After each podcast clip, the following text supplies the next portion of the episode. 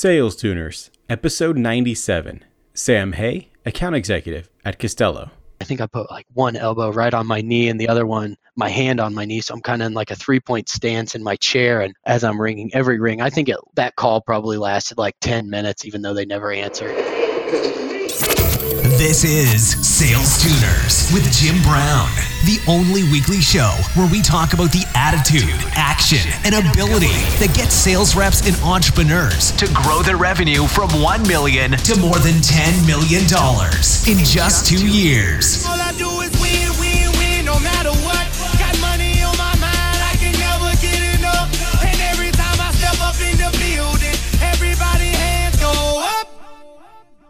It's time. It's time. It's Sales Tuners time.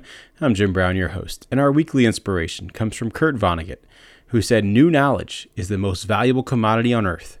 The more truth we have to work with, the richer we become. Joining me today is Sam Hay, account executive at Costello. I sure hope that name sounds familiar, as they have been an incredible sponsor of this show for more than a year now.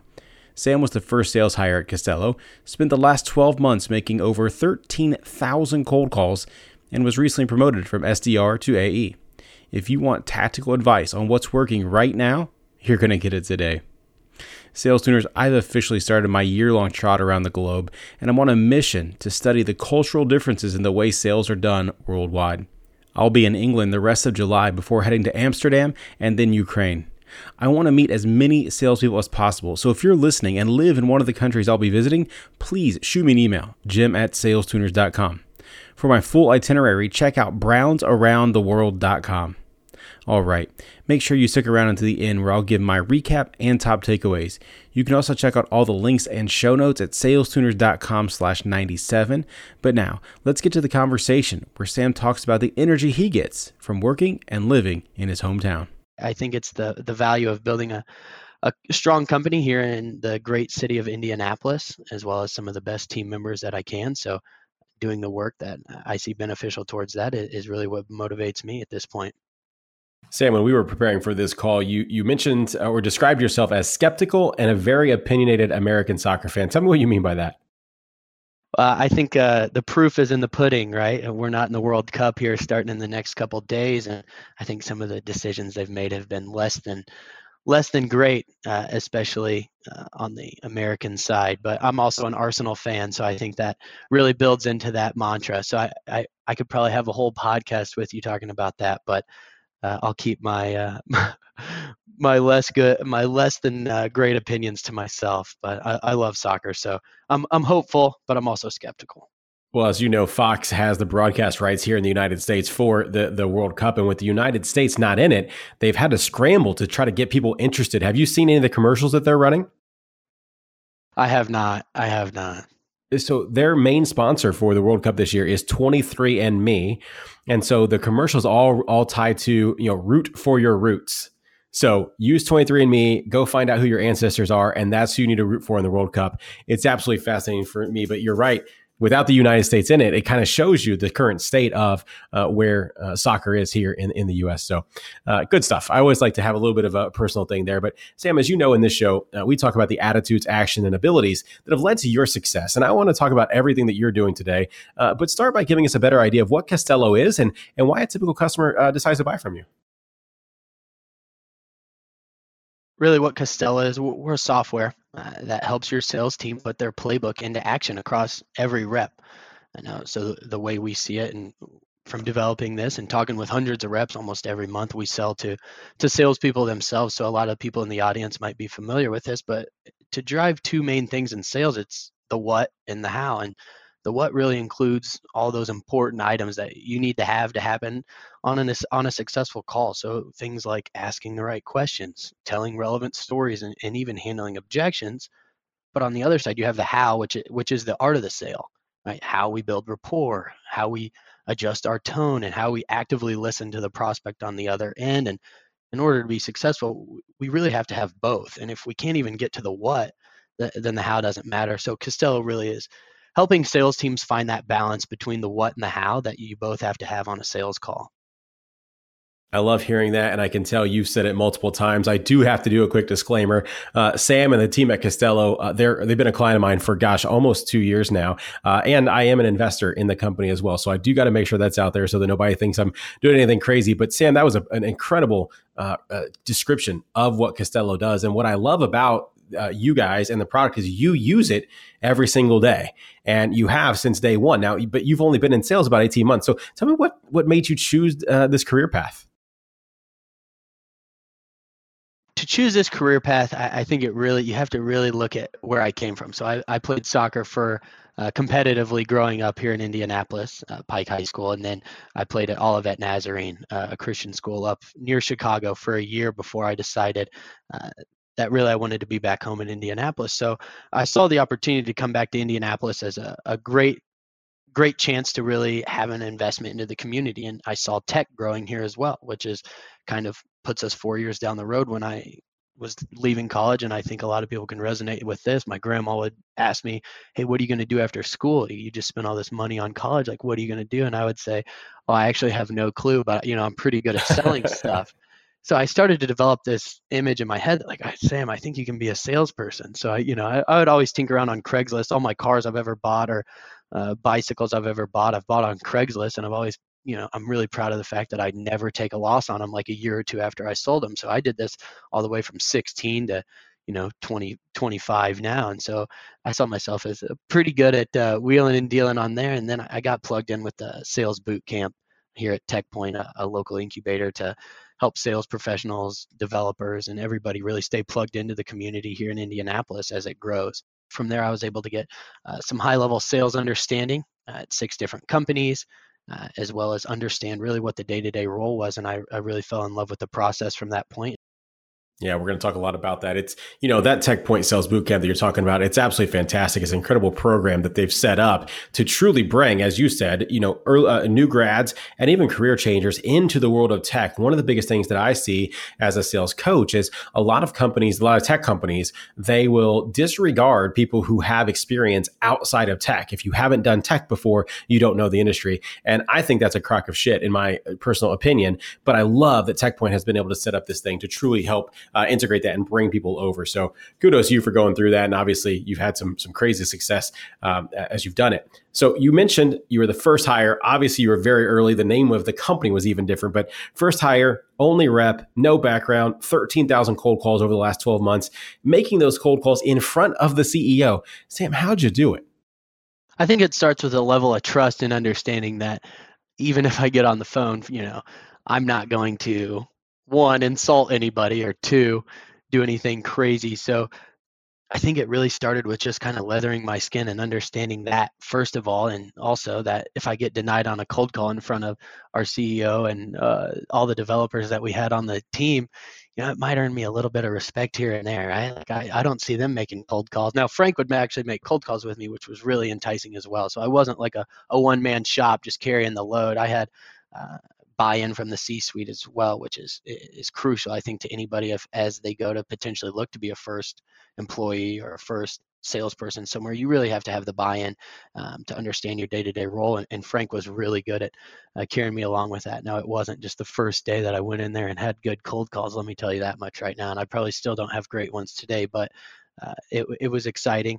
Uh, it was also nerve wracking. We had a lot of fun with it. I think Charlie, our VP of engineering, still comes in and tries to listen to me cold call because he's a little envious that uh, I don't give him any leads anymore. So that's that's awesome. I, uh, I am going to push back on you a little bit. I know, sure, uh, we all make mistakes on cold calls, but I've listened to enough of your calls to know that you have been doing a truly great job. But I want to ask you this: Do you remember your first dial at Costello? I think so. I do. I do. I don't know. I don't know the name specifically, but I can. I can. I can tell you the feeling that I felt when I hit that number. I definitely didn't leave a voicemail now, and I know as an advisor you hate for me to say that, but I definitely did not leave a voicemail, and it was one of those things where I think I was crouched over. I had like one, you know, for context, I sat at a desk, and my desk backed up to our CEO Frank's, and we're about three feet uh, away on each side. And, you know, I put my headset on, and I'm logged into SalesLoft, which is made this job incredibly easier. Uh, and I logged into SalesLoft, and I think I put like one elbow right on my knee and the other one, my hand on my knee. So I'm kind of in like a three point stance in my chair. And uh, you know, as I'm ringing every ring. I think it that call probably lasted like 10 minutes, even though they never answered, right? So it felt like super long, but after that, it was uh, it was kind of downhill from there. But I think it, it was those first 10 seconds that felt like forever for me. Absolutely. So I want to take it a step further. Do you remember the first person that that picked up? I do. I do. Tell me about that. Yeah, I think his name was actually Brian. Uh, I don't remember what organization was was he with, and I won't share his last name just in case he's one of your your viewers. And in that case, I'm sorry, Brian, because because I think I, I mumbled through it and I, I said a couple things wrong. And he, I said, "Hey, did I catch you at a bad time?" He's like, "Well, yeah, it's a bad time. It's a sales call." And at that time, I wasn't you know veteran enough to understand that. Well, that's actually not a terrible response to hear at the top of a call. Uh, all opinions aside on whether or not saying "Did I catch you at a bad time?" is appropriate for a call, but um, at that point it was it was downhill from there and eh, and he saved me a lot. Early on they can sense it right? The salespeople know what you're doing so i had the luxury of selling to salespeople so if i was getting a call way off track it, it almost felt like they were throwing me a lifeline and, and leaning into that early was actually pretty valuable uh, and trying to replicate that later on is actually something that's a, a pretty good tactic that's something that I wanted to actually talk to you about. It's a question I've got here. You are selling a sales tool to salespeople in your very first sales role. That sounds kind of intimidating. It was, I should say. I think I think you have to like who you sell to to an extent, or you at least have to have a certain level of respect and understanding for who you sell to. So, as I was, re- for context, the, the, way I saw it was as I was reviewing potential job opportunities coming out of school, it's like, you know, I really do see myself as a salesperson. I don't have a lot of sales experience. And, you know, over the last 15 to 18 months, I've been doing SDR work, but I would still consider that a sales role and even before that you know serving at restaurants and bartending was something that i did and i would consider that very much so a sales role just very transactional and uh, a little bit more colorful to say the least but um, having that respect and understanding was was the most important part in understanding that like okay hey if i put this work in here uh, it's going to reverberate across the career uh, even on this call so that that's really where I, I built that confidence up after a while it's not as intimidating as it is you have to be buttoned up or else they'll uh, they'll kick you to the curb. I like how you talked about that notion of them saving you or throwing you a lifeline. And uh, you said that that's because you're selling to salespeople. And, and I'm going to uh, disagree with that. Uh, I feel like almost every call I've ever made and, and kind of started to mess up, and, and every call that I've listened to from one of the reps that I coached that they started to mess up, more often than not, the prospect they're talking to has tried to help them. I remember very vividly um, uh, a gal that I was working with. She called the CMO of a Fortune 100 company, did not expect to get her on the phone at all. And when the the the CMO picked up, she was just kind of startled. She's like, uh, uh, I uh, didn't expect uh, you to pick up the phone. And it, it was funny because the CMO, she kind of like, she laughed a little bit. She chuckled and she said, Okay, well, I did. And it sounds like this is probably a sales call. What do you got for me? And just kind of like coached her through it and like let her her do it. And and it's crazy. Like we have this notion in our head or, or we have this mental frame that everybody is against us. No one wants to to help us. And it's just not the case. So I love the fact that you shared that you, uh, very early on and still today, have people throw you that lifeline. What advice, Sam, do you have for the people who, well, definitely haven't made 13,000 calls, but let's say that they're less than 100 cold calls in? What advice do you have for them right now? If you look at it, 13,000 calls, well, I think a lot of people probably listening to this have done that earlier in their career as well. I think you have to do it in increments. It's not a just go out and rip 100 cold calls. I think understanding what you're going to say and giving yourself some sort of backstop that if you don't, hey, look, you have the confidence, you have the right to call them. You're doing business with them. The solution that you have should potentially, you know, if you really believe in it and you're at the right spot, should potentially help the person you're calling. So coming at it from the mindset of I'm not interrupting their day, I'm actually adding value to the, this conversation because look, I have even at 100 calls, you've probably had more internal conversations about your product than the person who's ever talked to you about it. So, how long, and this is something that I've learned from you, Jim, and you say this all the time, is how often has somebody talked about Costello? And I'll just use our company, for instance, because that's the MO that I have. And I've talked about Costello even after 100 calls a lot more than somebody who uh, who's never even heard of us before. So having that confidence, I think understanding that, you know, it, the first 100 calls and it never really gets easier, I don't think, cold calling, or else people would do it their full career, and, and those successful ones do. But understanding that you're actually adding value by potentially offering them a solution that can solve a problem for them.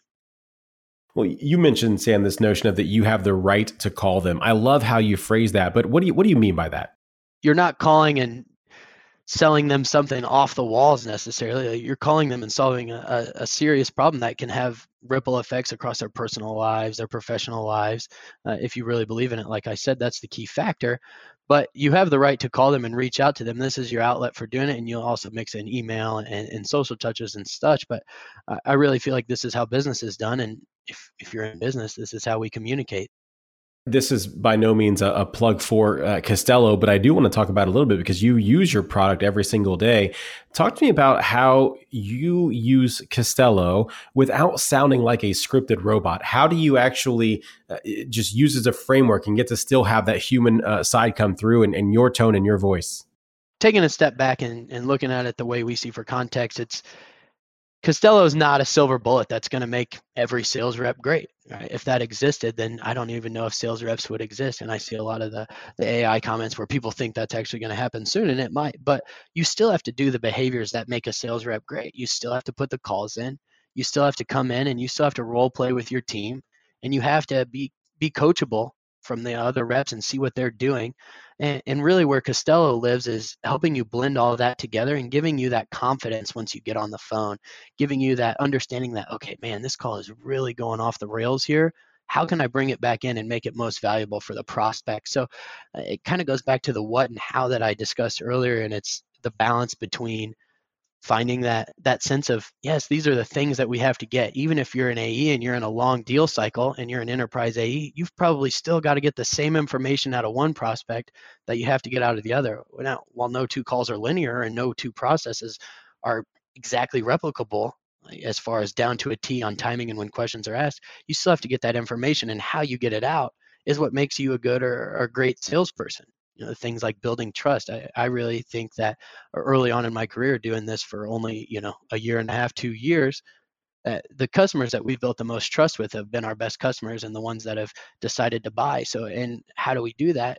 Those are the how things that we were talking about the building rapport uh, actively actually listening and understanding what they were saying to us instead of just saying things and adjusting our tone accordingly to help build that uh, that certain level of empathy that goes in with this problem that you know a lot of people say it's just sales right? Like it's just sales that my reps use google docs or to follow a script or we use post-it notes or something plastered on our desk which are things that we hear all the time but in reality is it's just we're kind of all numb to it right? Or we've all or the industry's just been numb to the fact that um, anytime something new comes out, it's robotic or uh, AI driven, when really it's just the behaviors that we do, blending them with uh, a better way to do it.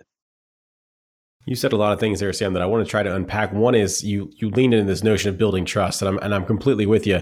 And whether you're using Costello or you're using Google Docs, you're using uh, Evernote or just a piece of paper, uh, you you can't just write on the top of the page "build trust."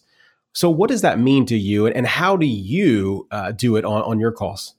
Building trust is really for me in a business sense. Now, I, I, probably build trust a little bit different with uh, say my girlfriend than i do with uh, a potential prospect but it's asking the right questions and it's asking relevant questions and, and, it goes back to the notion of telling relevant customer stories and conveying a message that uh, is relatable to the person on the other end. So, Jim, I wouldn't tell you a story about uh, a meat supplying company. I would probably tell you a story about a customer like you who was uh, a sales trainer and was implementing a sales book. So, you've got to really find that level of I don't want to say intimacy and make this sound like a, a consulting set or a, a, counseling session between us, but there's a certain level of understanding uh, and trust that gets built between when if you're asking the right questions and you're getting to the point of what's the problem of the what's what problem are we actually solving with this solution? Then then you start to build trust because you're you're solving something for them uh, and you're helping them do this inside of their organization and you're helping their whole team succeed right? Like trustworthy people help other people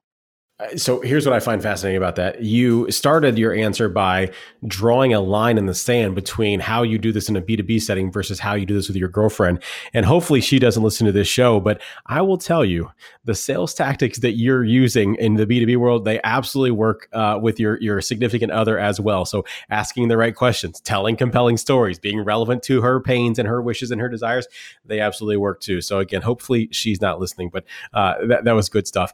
So Sam, I I've I've absolutely had uh, it's been a privilege to get to work with you, and I think one of the things that I admire most about you is your willingness to be coached.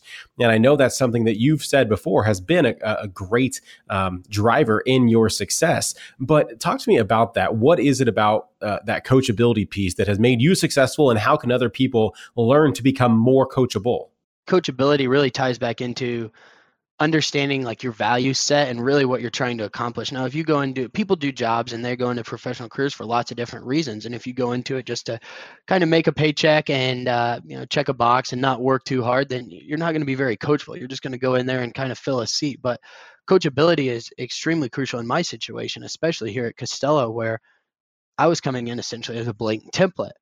Like a blank whiteboard. If you think of a whiteboard when when your developers are all out there killing it on a whiteboard or something, like there's no code written on that yet. So how can I give my input and how can I add value to the company if I have no understanding for where I'm going? So trying to surround myself with the people who have been successful and the people that I admire the most in my professional career, especially young entrepreneurs and other professional salespeople. I think coachability ties into your relationships as well outside of just having trainings with you or having one-on-ones with our sales organization as we've gone and scaled out now I think it goes into your conversations in things like this like do you listen to podcasts? Do you read? And what do you not only do you do that but what do you take away from each one of those those conversations? Or even in your personal life i have a lot of friends here in town who are account executives sdrs directors of sales things like that. And even when we're just you know at a bar having a beer it's I can learn things, right? And how can I take those and be coachable in a sense when they don't even understand that they're coaching me? So I think that's really just being an open book and, and trying to try everything and, and see what works, but you really have to test it. That's what I mean by coachability. No, I think it's fantastic because you you hit on to me the thing that I have to see in reps unless if they're going to be successful, and that's not only the ability to listen, but the willingness to go out and try what they heard and bring that back for additional coaching, additional uh, feedback and whatnot. Because, you know, even when you do work with me, if I'm just saying something out there, it's, it's theory until you go try it and bring it back to me. I don't know if it's going to work. I know that it's worked for me in the past. I know it's, it's worked for other people, but I don't know if it's going to work for you with your personality type, with your product in your industry to your customer set, right? So it has to be able to come back. I, want to hit Sam on this notion of community. You talked about the, all the friends you have that are uh, SDRs as well, and you got AEs, and, and you know you, you've been very intentional about building your network. But talk to me about why you've seen that be so important. Like why why why are you spending your time there? One of the things early on was that's how I got plugged into sales was my friends. You know, so a couple guys over at Sigster really introduced me to the concept of the tech boot camp and tech sales in general and really guided me towards that. And so one, I feel like I'm pretty indebted to them because they helped me open up this new career that like I'm actually excited about coming to work every day. So that's something that I, I really try to pour into them. And as you know, they're both customers now and as they do that, we can both help each other out and both personal and professional lives, balancing the world of sales and the importance that I think you and I have both talked about of having fellow salespeople in your personal networks is the ups and downs and how can you balance that, especially when you don't necessarily have a huge team, right? So we don't. It's no secret that Costello doesn't have a huge sales organization. What value that I drive out of having salespeople in my network is being able to lean on them when months aren't so hot or hotter than others, and how can you find that balance right there in the middle? So that's that's the value that I drive out of it. Uh, I also am just a sales guy and I sell to sales people, right? So uh, I'm nothing special, but I like having those conversations. That's what I talk about all day, and uh, I actually don't get sick of it when I'm outside of work. So uh, selfishly, that's that's why I keep those guys around. Uh, look, I, I, you're laughing about it, but I think it's fantastic. One of the things that I tell a lot of the reps that I do work with is this notion that you need to surround yourself with the type of people who buy your product. And so for you, it is salespeople. So you spending time in the bar or coffee shops or lunches, etc., just shooting the shit about sales, you're hearing their pains, their problems, their their wins, their losses, uh, and you're hearing and learning about the business acumen. And what I mean by that word, because we, we say it a lot, what I mean by that word is that we understand the vocabulary that our target prospects use. And so by you constantly doing that, you've already said a couple of your friends have become customers. And guess what? I know that you go to like the Rainmaker event, you go to AISP, and all of a sudden, you're just you're creating community with people who can buy from you as well. And so even though that's not your main intent, right? I know you do, it's not your your your main driver or goal, But when you do that, there's this like law of reciprocity that all of a sudden, after you've helped them, they're like, Sam, how, how can we help you? And even if they don't buy directly, maybe they introduce you to somebody. So uh, I think you're doing a fantastic job uh, on that end as well. You've talked to me in the past about kind of having a chip on your shoulder. Talk to me about that. What is it that you're trying to prove? When I say I have a chip on my shoulder, it's that desire to want to succeed and not necessarily be quote unquote uh, ever considered a burnout or a failure amongst my peers, which is never a, an appeasing thing. But I think where that stems from, uh, if you're looking at it from my situation, I'm the youngest of, of four s- siblings. Uh, all of which had uh, college degrees. you know, one's an attorney, one's a dietitian, and they're pretty successful people. And so I, I took a step back at myself when I was in the middle of college, and you know, I was ha- I was having a good time, and I, I did pretty well in school, but I wasn't a great student. I was nowhere near as smart as any of them. Uh, but I understood that I could talk to people, and so I guess that kind of led into sales. But uh, having a chip on your shoulder isn't competing, in my sense, with my siblings. I think it's a desire to be great with myself uh, and be able to look back 10 years from now, five years from now, heck, even 30 years from now, and say, hey, man, you know, you really put in the work. Like, I never want to look back and think I didn't put in the work or I didn't do certain things right. And I think looking back at my soccer career as well as uh, my collegiate, like just scholastic studies, there were some times that I think I could have put in more work and studied longer in the library, uh, and that's not a feeling that's necessarily great. So uh, I'm trying to develop that as we as we speak and as I develop who I want to be inside of my career. So really, when I say chip on my shoulder, it's just proving to myself and, and that I can be great and not really letting any of those roadblocks get in the way, like things that I can control. Well, you are starting to see the success. You were recently promoted to uh, full cycle AE. Talk to me about the what the biggest difference is uh, that you've seen so far in that switch from SDR to AE. Organization, uh, really, for me, is especially on the call. So understanding timing a lot better, understanding how I can get all this information. And then it's really much more tactical, in my opinion, uh, just at a high level uh, so far. Now, uh, I'm by no means a, great AE yet, but uh, you know, I think the behaviors that we're taking can potentially build towards that and understanding the breakdown of a call and when to add certain nonverbal cues and, and all, there's just a whole new host of things to learn and uh, it's been exciting but uh, the biggest difference for me is focusing on organization, especially uh, when following up, uh, when setting setting firm next steps at the end of the call. And I mentioned organization on the call, especially like time management, understanding where I'm at in the call, where I stand, and if we're at the end, like let's not let this. We, we've probably made progress. While I might not have had all the answers or questions answered that I need to have answered.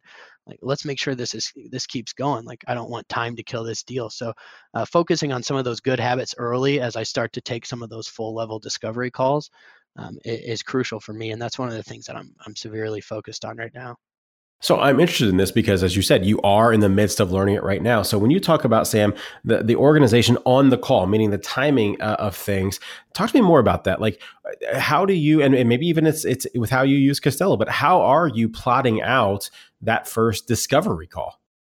I think it's situational depending on how the lead got to us, how much context we have going into the the meeting. You know, we can only prepare so much, and I, I think we're big fans of preparing for conversations and calls here and understanding business drivers and needs before we jump on the call. But once you're actually on the call, things can get derailed fast. You know, and it's not like we sell a, a super high level enterprise technical product where we have six months to do discovery. Right? We've got a, a few few few calls to do this and so understanding that i can't spend 15 minutes just talking about one aspect i you know there's a lot more that i have to learn about that and not rushing through it but understanding time management on a call is really what i'm uh, i'm referring to as far as organization just understanding that okay we've got this this leads into that. Once we get there how can i see around a corner so that once we get to the end of the call let's sum it all up and, and let's make sure that the next time we come we're organized and we know that we might not need to necessarily cover off on some of these items because we've already captured them.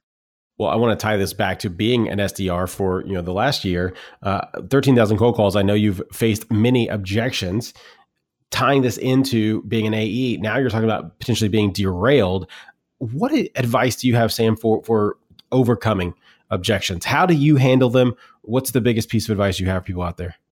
We like to use customer stories a lot we like to tell a customer story as an objection in a sense, right? Like, hey, if somebody tells us, uh, I'll just use for example, if somebody tells us, oh, you know, I, we have a bunch of veteran reps, right? Then we might go into a customer story about how one of our customers actually also had a bunch of veteran reps and, and the benefit they saw with that. Now, I won't turn this into a sales call, but uh, one of the one of the things that I think your your listeners could get out of that is we read a book uh, not too long ago, and, and, we reviewed it as a team that I think was a really turning point for us on both the SDR and the AE side, uh, called "Sell with a Story," and it really helped break down how we have current customer stories and how we can then uh, explain those to customers in a way that was pretty tactical and helped us really change how we thought about objections whereas they're not just blanket responses you give back but they're you can really dig deeper onto those objections that they're giving you and like those were potentially pain points. So that's one book or one suggestion that i would give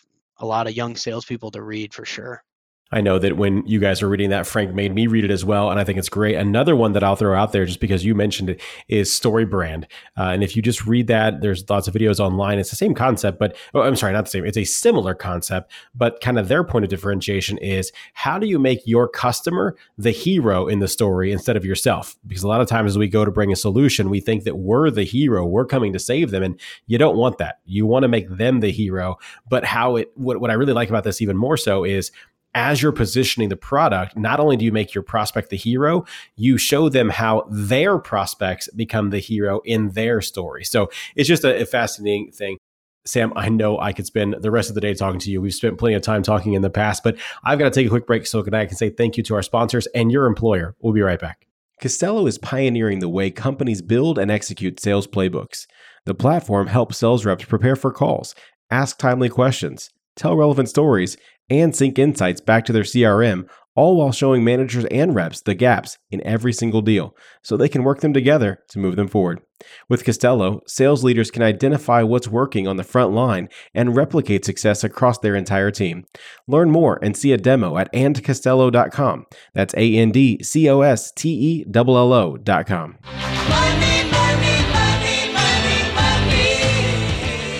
We're back and it's time for the money round. Sam, are you ready for the money round? I am born ready. Born ready, a la Indiana Pacers, a la Lance Stephenson. I love it. Here we go. Well, what's the one thing, Sam, that has contributed most to your transformation from normal to exceptional? I think coachability uh, and the hunger to be better than I am today. And then coming in tomorrow and being proud of the work that I did yesterday if you were to go back way long ago to 18 months ago and start over today in sales, what would you tell yourself to spend the next 30 days doing? Prospecting, definitely. Uh, getting on the phone early and often. Got a two part question for you here. Which phrase describes you best and why? I love to win or I hate to lose. Uh, I love uh, I love winning, uh, but definitely I think that ties into my hate for losing. So I, guess I'm going to do a twofer on that one uh, and say both. But uh, I really hate to lose. I think they go hand in hand, right? If you love to win, then there's a driver behind you that hates to lose. There's a, there's a there's there's an emotion evoked when you win, and when you lose, you don't have that, and it's really it's really mad. I, I guess if you're making me pick one or the other, I definitely hate to lose, uh, specifically because you know it, it in in some senses, if you can control why you lost, then you, then you're you feel disappointed in yourself. And uh, if you can't control the loss, then that's a different thing. And if you fought fought fought as hard as you could, that's that's another situation. But yeah, not a good loser. You mentioned sell with the story earlier, but what's a book you've read multiple times or always find yourself recommending to others? Yeah, non-sales related. I really like No Easy Day. Uh, it's the autobiography of the Navy SEAL, uh, or one of them, the first-hand accounts of on the mission that killed Osama bin Laden by Mark Owen. I, I really thought that was just fascinating the entire way through. Sales tuners, if you'd like to check out Sam's suggestion of no easy day for free, head on over to salestuners.com slash book. And there you can sign up for a free 30 day trial of Audible and browse their over 150,000 titles. Again, that's salestuners.com slash book for no easy day. I've read it a couple of times. I absolutely love it and highly recommend you guys go check it out as well. Sam, what's currently at the top of your bucket list? I would really like to go to Antarctica someday. I think that'd be really cool. What's the biggest piece of advice you have for all the sales tuners out there grinding today? Setting daily goals and how you can break that down every single day and, and get to a place that uh, you're not in now and where you want to be. And I, I, think that's crucially important. And that's been something that I'll tie into uh, your first question. I think setting daily goals is, is, super important, whether it's how many calls you make, uh, how many pages you read in a book. I, I think that that's been the best way for me to to transform. I've admired Sam ever since the very first time I met him. He's truly one of those guys that is going to put in the work. If you want to get in touch with Sam, it may be easiest to go to andcostello.com, where he's the voice behind their Driftbot, and he's certainly open for a chat. Let's get to my top takeaways. Number one, set daily goals. I know most of you that listen to this show are the type that set a really big vision for your year. Unfortunately, it's too hard to see that far into the future. Break down the annual goal and know exactly what goes into it. What do you have to accomplish this quarter? What about this month? What about this week? What about today? The more incremental your goal is, the better chance you have of iterating on what works and achieving the overarching metrics. The last thing you want is to get too far down the road and realize you have no chance of success. Number two, you have the right to call prospects. Unless you're day one at your company, the reality is you've had more conversations about your product and solution than any of your prospects. What does that mean? It means you have the right to call and reach out to prospects you believe have the problem your company solves. I believe if your offering truly does solve that problem you're calling about, not only do you have the right, you also have the duty to help them. Number three, let prospects save you. This is one of my favorite tactics in sales, from cold calls all the way through the sales cycle into negotiation. The notion of intentionally playing dumb can work to your advantage. Notice, I did not say be dumb, I said play dumb. Even when I know the answer to questions, I will find a way to ask it. Even going so far as to say, help me out here. What does X mean? Or how does Y happen? Your prospects will save you if you let them. That's it. Those are my takeaways, but I'd love to hear yours. Please tweet at me at SalesTuners or shoot me an email, jim at salestuners.com. I reply to every message that I get. All right. I hope to see you next week. Until then, I'm Jim Brown. Let's make it rain. Thank you for listening to Sales Tuners. Stay up to date at www.salestuners.com. And don't forget to subscribe, rate, and review us on Apple Podcasts. And they stay there.